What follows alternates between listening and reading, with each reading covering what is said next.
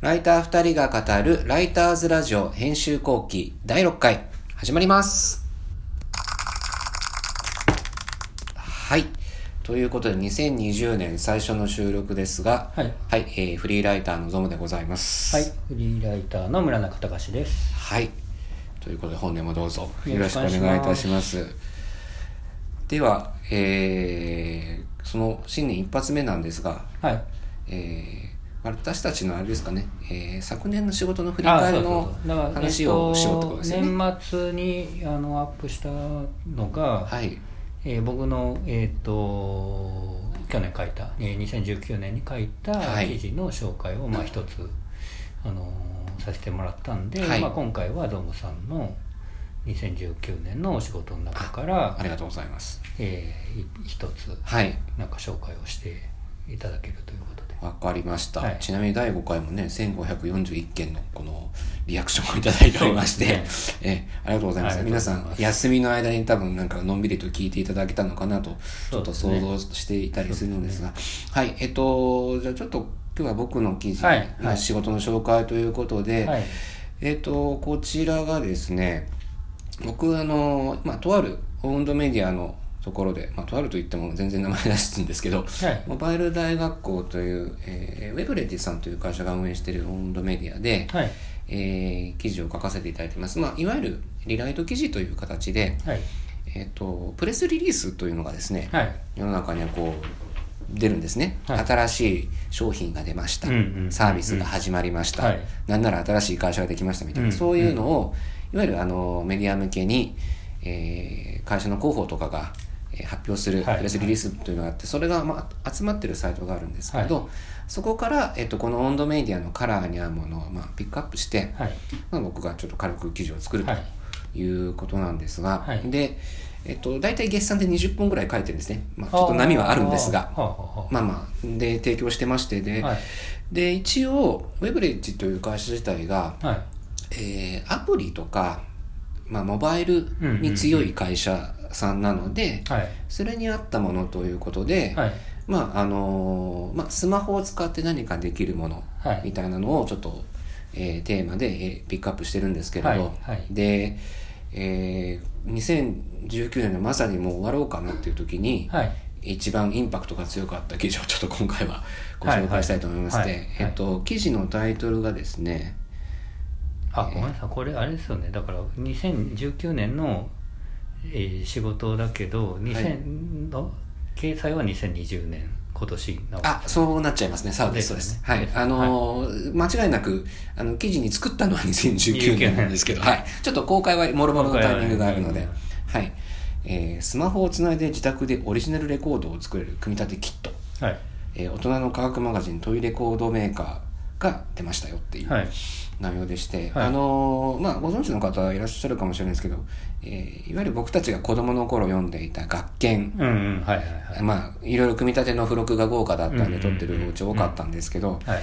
えーその後、子供向けのものがちょっと一旦収束したんですけど、うんうん今度は大人の科学マガジンという形で、うんうんはい。えっと、はい。非常に、えーギミック性の飛んだですね、付録がつくので、はいはい。結構あの定期的に買ってらっしゃる方もいると思うんですけれど、はいえっと、最初レコードプレイヤー、アナログのレコードプレイヤー自分で組み立てて、かなと思ったらですね、はいはいこれ違って、はい。い、わゆるアナログレコードカッターなんですよ。はいはい。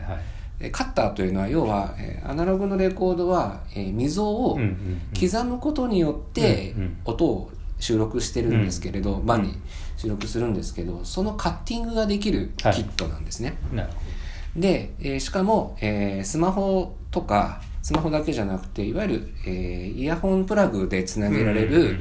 えーオーディオプレイヤーであれば、まあ、何でもできるので、どはい。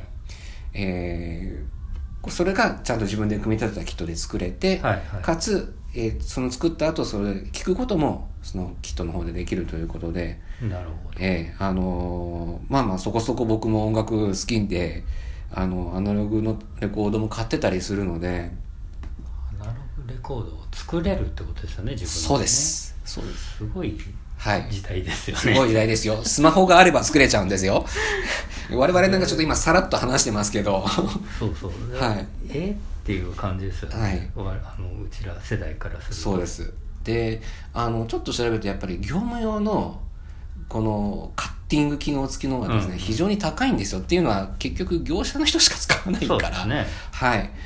なのがまあそれが一応まあ多少のクオリティの差はあるにしても自前でできてしまうっていうのがすごいなっていう、でえっ、とでこの、えーキットに合わせてその刻む用の、うん。要は何も入ってないアナログレコードの方もはい。供給されるということなので、まあそれないとできないですまあもちろんですね。はい。なんで、例えばなんですけれど、はい。今、あの、バンドとかやってて、こう、ちょっと少ない予算の中で音源を作ってらっしゃるのか人がうん、うんうん超豪華なアートワークをつけて、これで作ったりとかやったら、結構いいんじゃねっていうふうにですね。ありですね。うん。全然あり。です、全然インディーズバンドとかがねそうです、そうです。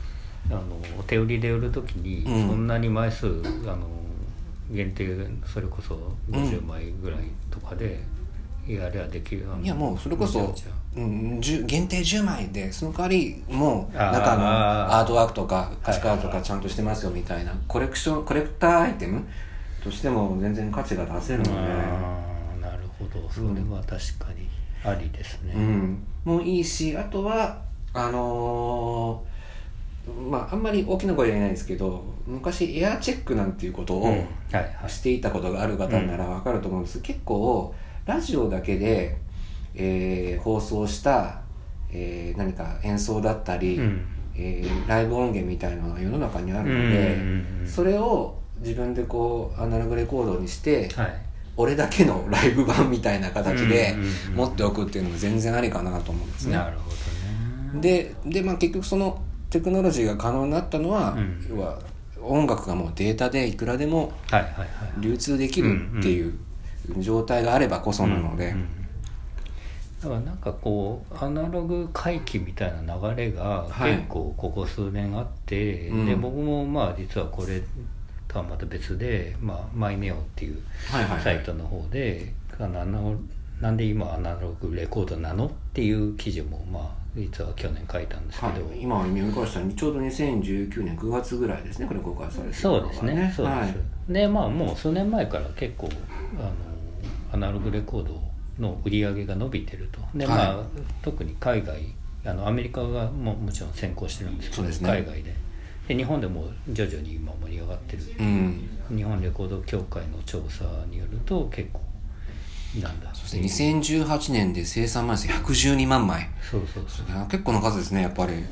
2009年の10倍以上になってるっていうデータもあるぐらいなのであの盛り上がってるうん。でなんなんでかってもちろんいろんな要素あると思うんですけど、はい。結局今デ音楽がデータになっちゃってるから無形化してると。はい。でこう無形化することによって逆にそのものとしての価値集めるかあの楽しさとか、はそういうものがこう回帰してるというんですかね、うん。そういう流れがあるんじゃないかっていうことは、まあ、そのレコードプレイヤーのメーカーがおっしゃってるんですよね。はい。そうですね。その話で言うと僕もそこそこ好きなバンドでちょうど今年結成30年になるところがやっぱり給付のアナログ再発とかで、うん。普通にあの渋谷のタワーレコード行くとですねいつもよりちょっと広めになってるんですよ。そのアナログレコードのコーナーがそうそうそう。でおおーっていう。そうそうそう。はい。ありますよね。だからまあその僕ら世代がそのんまあその回帰的なことでうん。手にするっていうのもあるんでしょうけど、でもこの前100万枚超えてるってことはそれ以外の若い世代の方もあの確実に買ってるってことですよね。えっ、と若い人たちがむしろそのアナログレコードにのジャケットとかねジャケットを飾るとか集めるとか、その盤をはい。こう置いて、針を置いてあこれなんで音鳴るんだっていうことの なるほどなるほど。衝撃が大きいっていう、はいはいはい。そこをあのそれも記事にそういう書いたんですけど、なるほどに重きを置くっていうそうそうそうねことを研究されてますね。そうそう、はい。なるほどなと僕も思ったんですけど、うん。逆にそれが新鮮になってるっていううんのはあるんだと思うんですよね。なるほどなるほど。あのーまあ確かにスマホで P でこう聞いている時とうん一回その ジャケットからレコードを出して置いてこうかけるっていうはい。このうん。一連の動作がある意味なんかなんでしょう茶道の一個一個の動作じゃないですけど。それを得ることによって音がのな価値がちょっと高まるみたいなね。でまあジャケットアートワークとか、うん。そういうのも含めて一つの作品なんだっていううんことなんだと思うんですよね。でそれはむしろ若者がそこに価値を感じてるっていうのがうちら世代にすると、おおそうなんだみたいな、ですね。意外ではあるし、うん。ちょっと嬉しいそうですね感じもあるし、うん。っていうことだと思うんですよね。僕あの全然話脱線しますけど一番最初に買ったもしくは買ってもらったレコードって覚えてます？レコード？でもまあうちら世代だともう結構 CD の世代。そうですねギリギリレコードか CD かっていうレ、世代ですよね。そうですね。あの確かに僕自分でお金を出して買ったのは CD だったんですよ、うんであのもっと前のあのー親がなんか「あなたこれ好きでしょ?」って買ってくれたのはね、なんかドラえもんの レコードとかでしたね。主題歌がいっぱい入ってる。はい。はいいやなんかこの話してるといくらでも思い出迷子になりそうなんですけれどはいね、まあこの話は結構世代によってもあの違うと思うんですけど、はいまあまあ面白い話ではありますよねはい、うんすいません。ちょっと名残惜しいんですが、一回無理やり締めたいと思いますが。はい。はい。えっ、と、番組へのご意見、ご感想などをですね、あの、フォームで送れるようになったんで、ぜひ、あ新たにフォームができたんですね、はい、作りました。っていうか作ります。はいありがとうござい。えー、ということで、ライターズラジオ編集後期第6回、お相手は、フリーライター、ゾムと。えーフリーライターの村中隆でした、はい、次回もお楽しみに。ありがとうございます